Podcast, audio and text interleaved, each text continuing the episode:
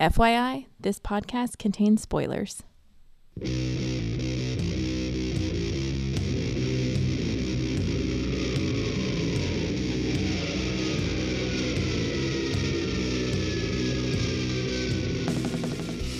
Hey everybody, welcome to episode 449 of the podcast that goes SNIKT. SNIKT, I'm your host, Jason Venable, and this is our Hellfire Gala Hangover. That's right, and just a couple of new issues we're going to talk about. Um, the main one that you will probably be aware of is out at the time of this recording. We will save, of course, for the Excalibros X-Men number one. We will save that for the next time we record with the Excalibros because well, why would I talk about that without them? I do have a couple of books uh, that we will cover as part of our Hangover episode. There's going to be Children of the Atom number 5 and X-Force number uh, 21 or 22. I can't remember now. I guess we'll we'll find out when we get there. But um, yeah, it's going to talk about a couple of brief Wolverine appearances. Well, not not that brief. The coverage will probably be fairly brief. Um, but yeah, just a little bit of coming out of the gala before we get into the next kind of round of stories uh, with our favorite Knucklehead. And um, yeah, so Children of the Atom number five, which is Secrets Revealed or Reinforcements, uh, written by Vita Ayala, artist by Paco Medina Colors by David Curiel. Uh, letters by VC's Travis Lanham, designed by Tom Mueller. And the cover is by R.V. Silva and Erick Arciniega. And on the cover, we have our Children of the Atom fighting the bad guys in the foreground.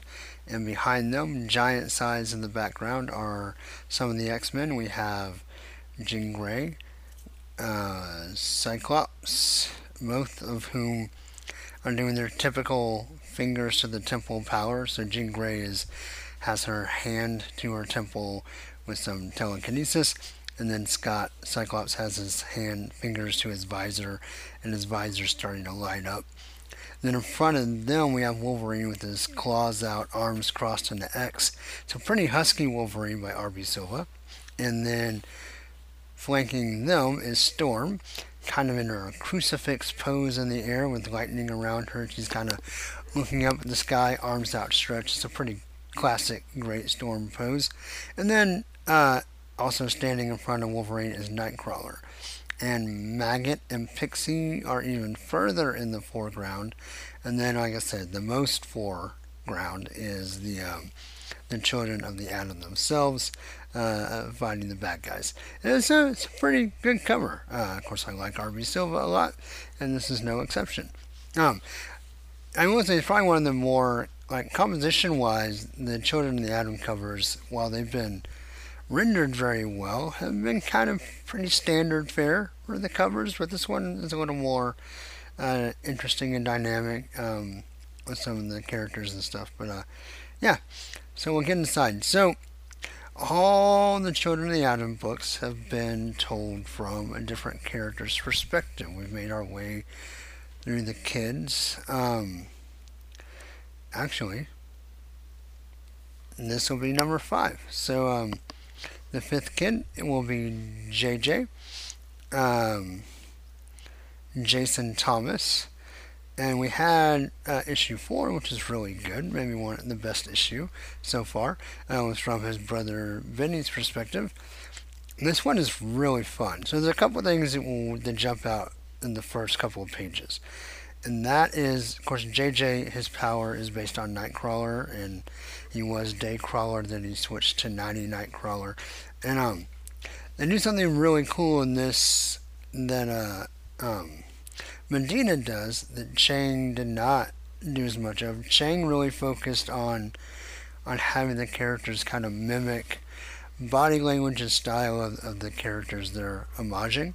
Um, Medina does something really cool where JJ, while he has similar powers and even some similar actions, like as far as poses and the way he uses the powers to Nightcrawler, um, he actually he looks he reminds you of uh, the little the little one from Voltron, I think his, their name is Pip, and then but also almost like a cartoon monkey in his mannerisms and his body. Little monkey, like uh, the monkey Abu from uh, uh, Aladdin, right? Just kind of that that body language, and it is really endearing, and it works really well. I feel like. So remember last time um, there was an anti-mutant hate group uh, that had captured the children of the Atom, and JJ escaped and he went to get the X Men, and we kind of catch that back up. But there's some really good writing here that Vita does. Um, their writing just continues to get stronger and stronger as this book unfortunately draws towards its conclusion. Um, but it just really just continues to pick up. And so JJ, his perspective on um, being a child of the atom, of being part of the superhero group, is that you know it allows him to escape real life, and and not only that, but there's a nostalgia effect, right? And I know he's only 13, 14 in this book, but they still there's still that nostalgia. He talks about how when Benny's dad married his mom, um, you know, he, he inherited two older brothers.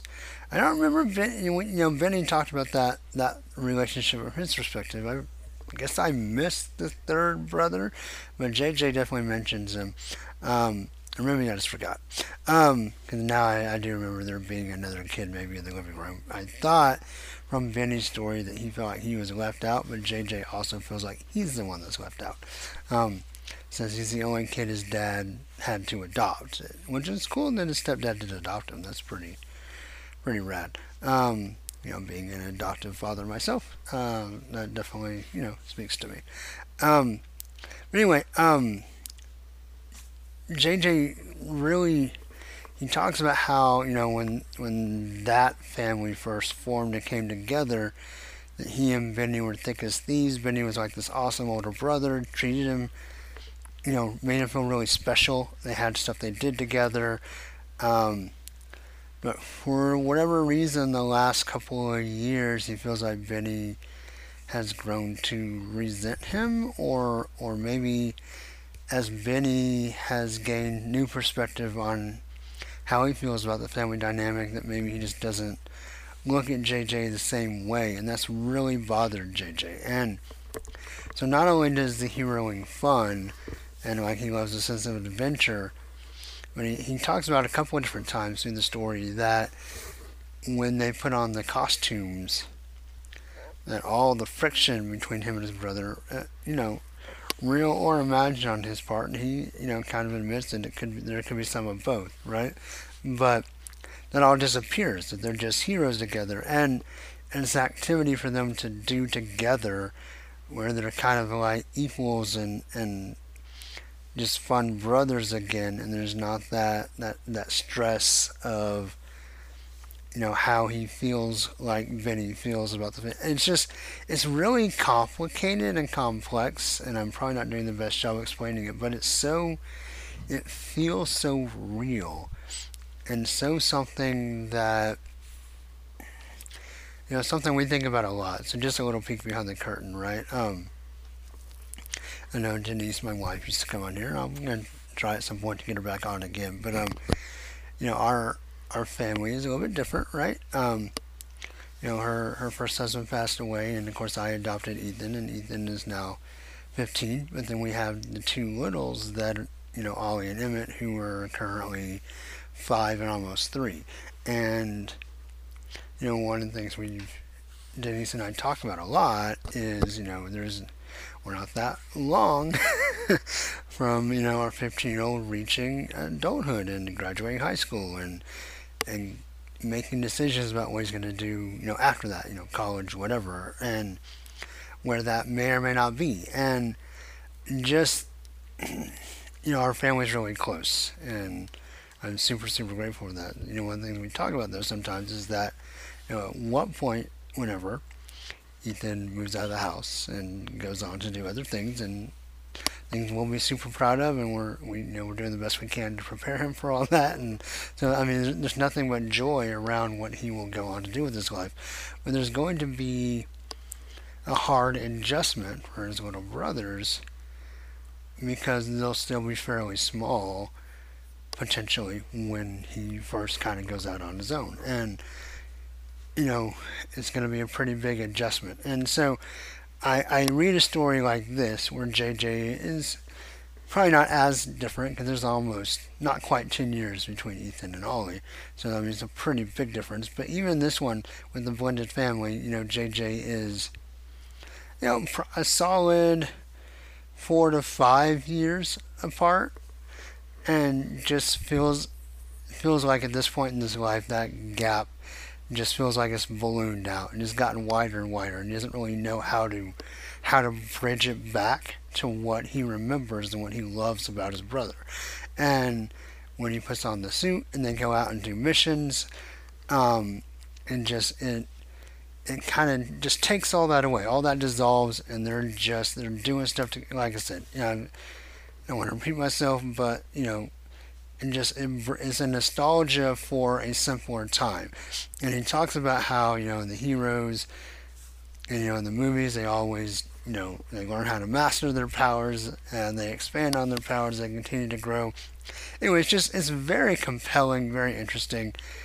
Uh, the writing is only strengthened by the art. Medina and Curiel do an, a bang up job on this book.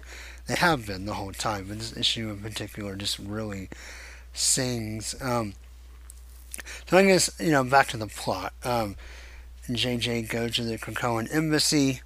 Um, we find out that the bad guys are the U-Men. Uh, I believe that's the same U-Men that were what Grant Morrison's run, right? Pretty sure. Yeah. Yep. Yep.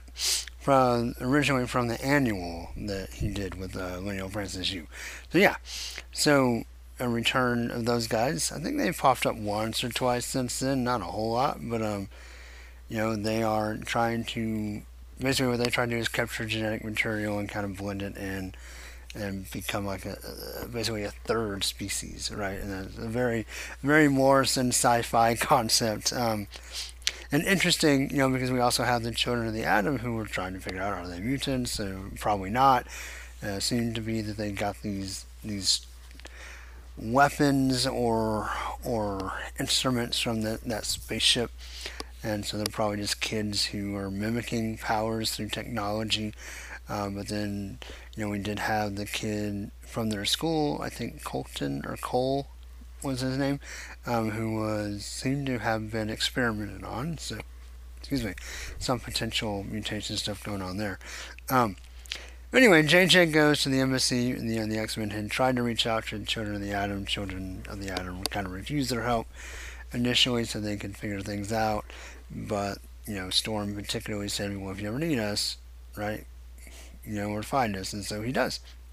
And then we kind of catch back up to the end of the last issue. So we have uh, the same X Men from the cover. So Cyclops, Jean Grey, Maggot, Storm, Pixie, Nightcrawler, and Wolverine and they come to rescue the kids. And it's awesome because I know they're under the assumption that the children are mutants. So obviously trying to save their own, but there's even something more particular where they keep referring to, you know, you better not hurt these kids. And there's just a really paternal, heroic, just classic X Men.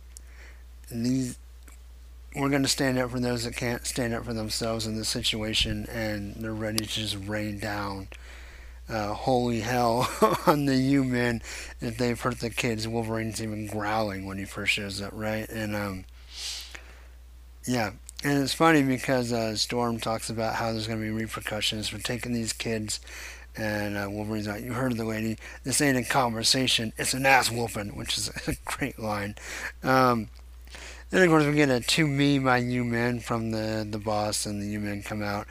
There's a couple of double page splashes of fantastic art and fighting um, between the X-Men and the U-Men and, and JJ and um, it's really great. We have Cyclops, Blastafool, um, you know Wolverine, you know, cutting up guys, and he keeps talking about how we got to wrap this up because it's getting harder and harder to be non-lethal, um, which is pretty awesome. Um, and the art on these is just so good. It looks so great um, as they fight through the U-Men and try to take them out as calmly as possible. Um,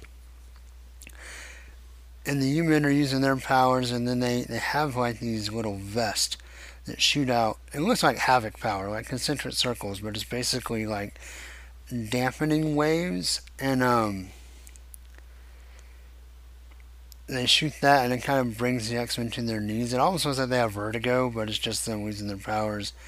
But JJ is able to set his friends free and they run out and the U-Men try to shoot them and it doesn't work. And that's where they kind of realize that the x-men are like oh wait they're just humans. And storm's like whoa wow. And then the U-Men are like humans? Oh disgusting.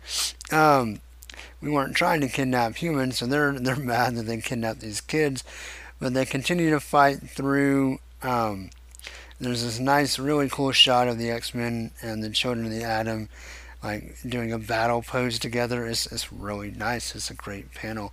Um, then we get another double page spread of them continuing to fight through the U-Men all together.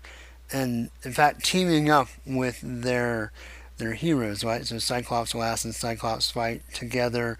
Um, JJ and Nightcrawler I guess Gambit's counterpart, or sorry, Gimmick's counterpart, Gambit, is not present, but really cool interaction with her and Storm, um, which is nice. And then, um, you know, Marvel Boy, or this version, and Jean Grey. And it's just, it's really cool. I guess Wolverine doesn't have a, and Maggot don't have. What happened to Maggot and Pixie? Where did they go? Um, anyway, were they in the big group shot? They were not. Okay, seriously, they just disappear. Uh, there's a scene of the power dampeners, and they're there. Then the kids break out, and then they're just gone. That's weird. okay, I did not really notice that the first read through. And I don't see them anywhere in these pages after that. Like once the X Men and the Children of the Atom join together, uh, Maggot and Pixie just completely fall off until the very end when the X Men are leaving. Um, so then we get the kind of interesting turn of events, right? So they, they defeat the U-Men. The U-Men get away, though. They, of course, scurry off. And Cyclops, you know, shakes hands with Cyclops Lass, says he's very impressed with the Children of the Atom, but, you know, there, there's no place for them in Krakoa now that they know they're humans, you know, and his his final kind of advice is, you know, we can't can't really help you. We can't really spend the resources. You know, you did great work, but don't push your luck. Basically, like we're happy to help you this time. Like as part of what we do, as part of being an X Men, but um, you know, you got lucky to an extent and you probably need to hang the costumes up and you know just go back to being kids. Like you're a little out of your league here, and we don't want to see you get hurt or worse. And then the X Men leave. Um, and then we have some um, reference in the text pieces to Cradle and Kamala's Law and how, of course, the kids are a violation.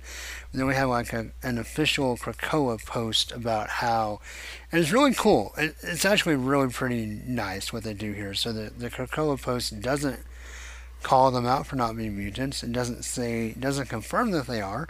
It just says that they were helped by allies, children of the atom, and we're happy to kind of endorse them. And that's kind of leaves it at that. Then we go back to the house, and there's some kind of tension between Cyclops Lass and um, Gimmick, which is you know fun.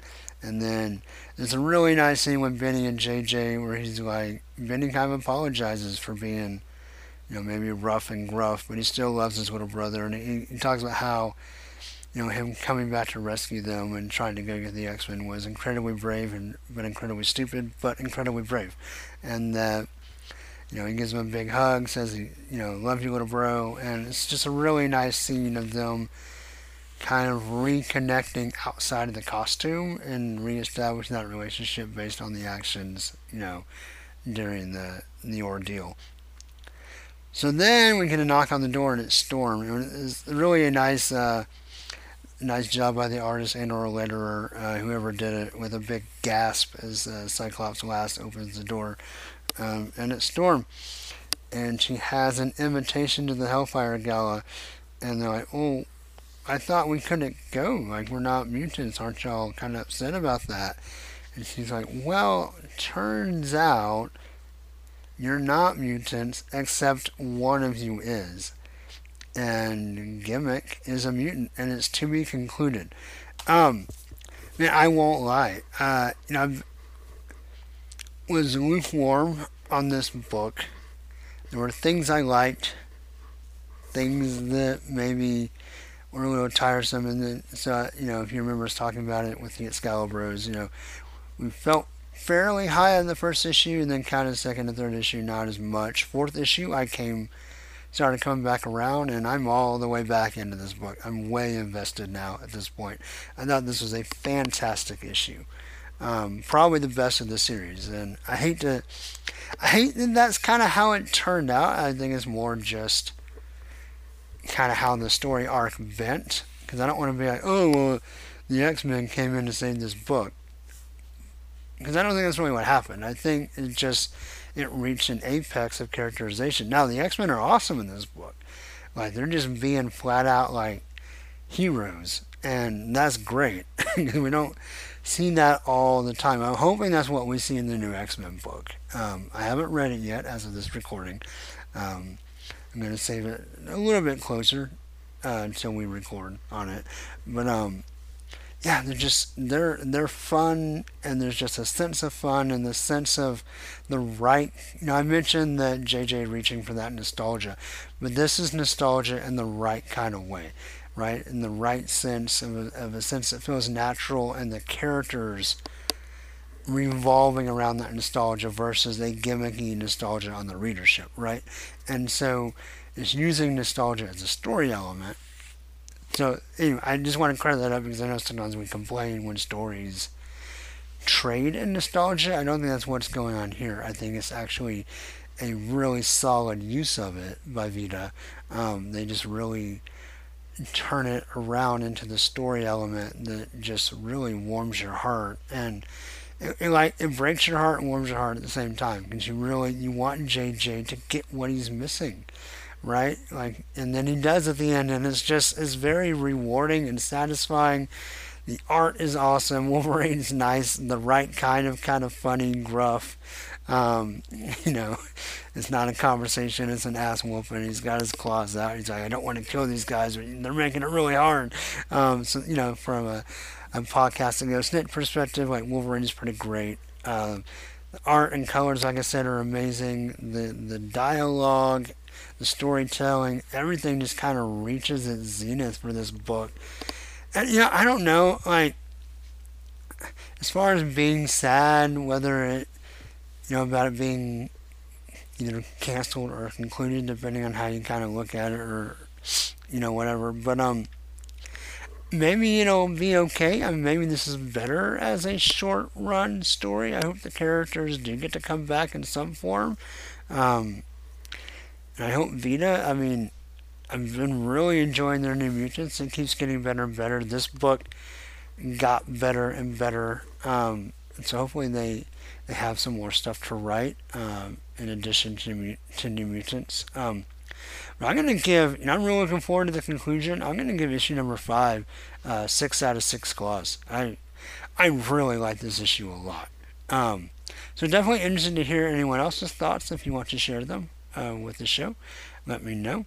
But um, yeah, we are next going to go to X Force, and that's going to be number 21. I was right the first time. So, this one, we can get to the title page here in a minute, is Coup de Grace, or Fear of a Green Planet, written by Benjamin Percy, Art by Joshua Cassara and Robert Gill. Colors by GURU-eFX. Letters by VC's Joe Caramagna, designed by Tom Mueller, cover by Cassara and Dean White.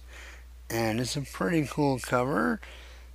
Let me get back. We have what looks like a version of the man thing, but just kind of really monstrous, like with mushrooms and seaweed and seashells and stuff. Um, and he has Quentin Quire by the neck, and then he's also pushing Wolverine into the water with his other hand, and he's screaming at the reader.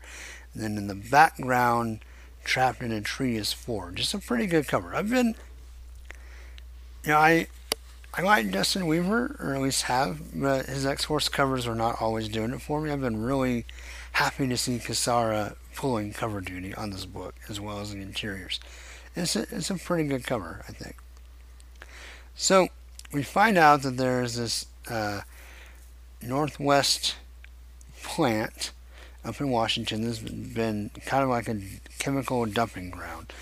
And Sage is worried because it it's continuing to spread and mutate sea life. So it's, it's more of a Ninja Turtle type mutation, right? This waste is not just kind of polluting; it's actually um, you know turning creatures into other things. And and Sage is worried that it will encroach upon Krakoan waters eventually. So they send X Force not as a counter-terrorist team, but as an environmental task force to clean up this sludge. Forge as a invented or used Krakoan like spores that will destroy the radiation and the pollutants and the chemicals, and so their their mission is going to go to basically just clean this mess up. Uh, then we get a scene on the beach where uh, a daughter and mother are looking for sand dollars, and we see a killer whale jump out of the waves, and then we see a panel of a sand dollar flying through the air and the mom's hat and glasses, and so we assume the killer whale got her. And then we get a full page splash of a man thing like creature uh, having rescued the mom and daughter at the last minute. It's a pretty nice page. Then we see our X Force team, and then we see a boat and a giant radiated seal jumps on, and a giant lobster and the man thing creature snags the sailor and the fisherman with his tentacles. The X Men see. We get a cool fastball special um, where Quentin Quire builds a telekinetic catapult and shoots Wolverine into the air with a big whoosh, and we get a really nice double snikt. Um, it's it's pretty nice as he flies in the air and launches himself into the chest of the creature with a big squelch as he buries both sets of claws into the creature's chest. But the creature pukes on his face and it congeals on his face. And um, is like, I need that for a sample.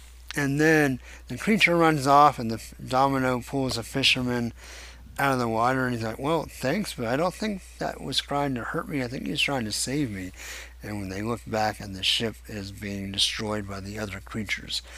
Then we get a really nice like pull away shot of X Force and the fisherman on a cliff as the boat goes underwater.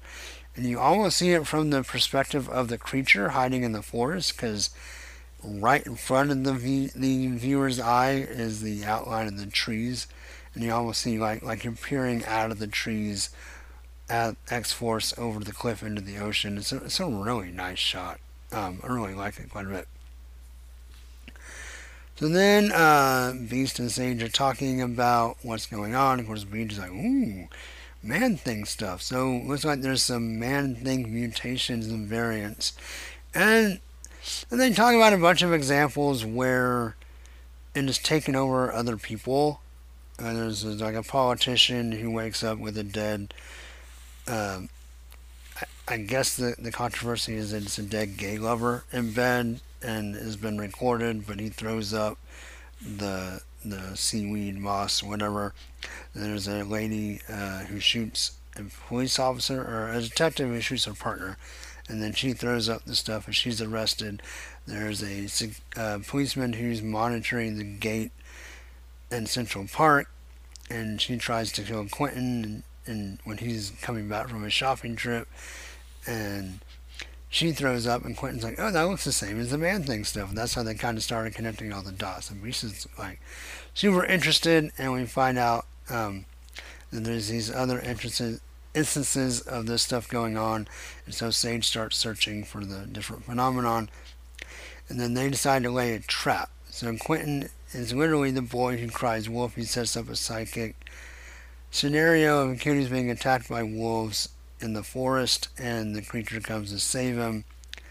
But of course, he turns into Quentin, and then X Force jumps out, and with a snikt, and Wolverine starts fighting the creature. Domino throws a bomb at the creature. Uh, the creature, I guess, runs away. It's really kind of a weird gap in the art where um, they're fighting, and the creature kind of jumps, and then he's just gone. And Wolverine's like, "Oh, I guess he's hiding in the trees." And they try to talk to him, and he comes down. They try to reason with him. We find out then that it's the Weapon Plus program, and they're working for the the Peacock guy. And that's it. So, and the art was really good. Um, I forgot. I think this um uh because the other guy who does the art with Cassara. Yeah, Robert Gill. I think he's the guy that did um, the Weapon H stuff, if I remember right. Or no, no, he did Iceman, or maybe both. um, anyway, you know he's done some stuff, uh, but the art is pretty seamless. There's not a whole lot of interruption in the art um, from from Cassara to Gill.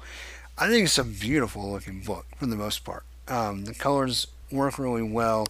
There's definitely some horror elements, but they're done really fantastically. Uh, you know, I like the characters in the book. The story's kind of eh. I mean, there's a there's man thing variants, and that's kind of cool. I, they do talk about the idea of. Um, uh, let me see if I can find the page because I don't want to. What is it called? Because Beast and Sage are talking about the concept of multiple discovery, right? And so basic. Sorry for the delay there, but I wanted to say the right thing.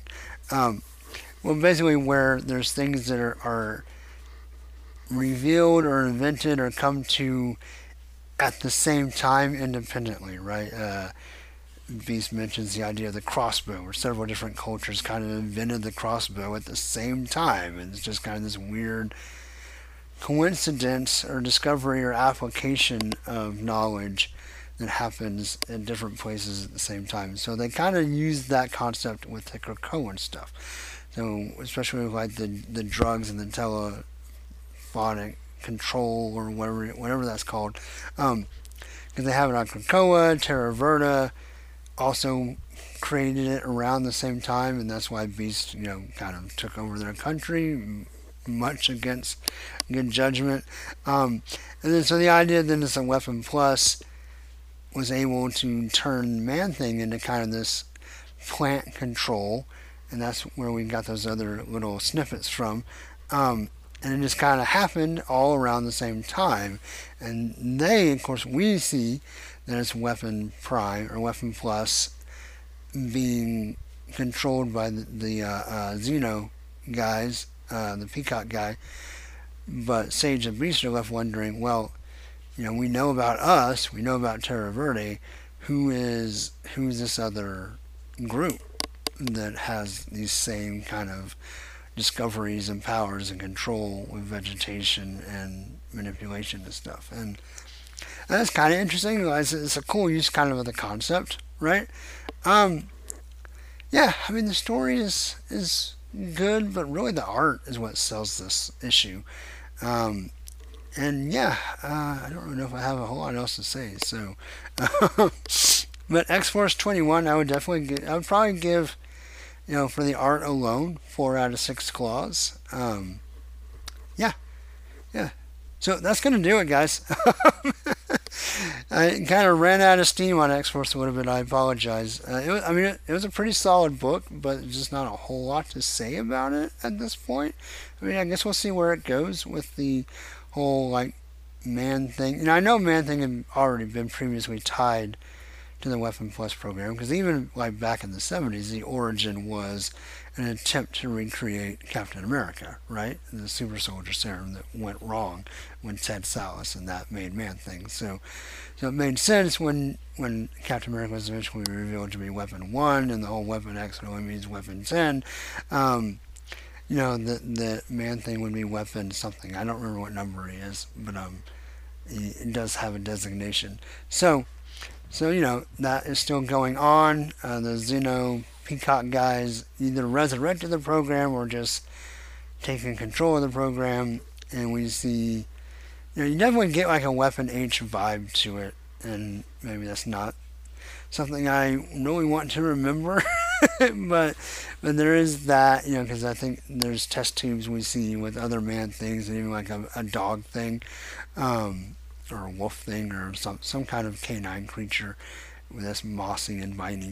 Um, but yeah, I mean overall it was it was not bad with great art.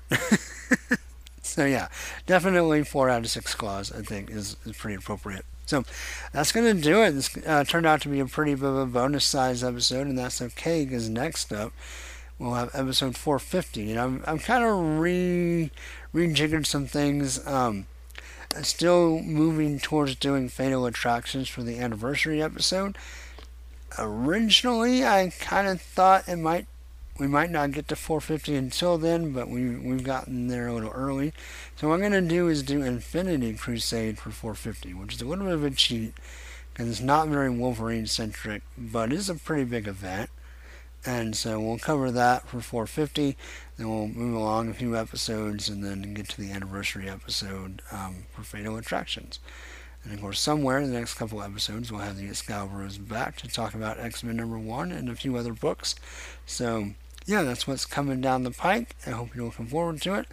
Um, hope everyone out there is staying safe and well. Uh, as always, for the podcast that goes SNIKT, you can like the Facebook page. Twitter is at SNIKTcast. Show notes and stuff at sniktcast.podbean.com. And until next time, hugs and snikts, everyone. Bye bye and snikt.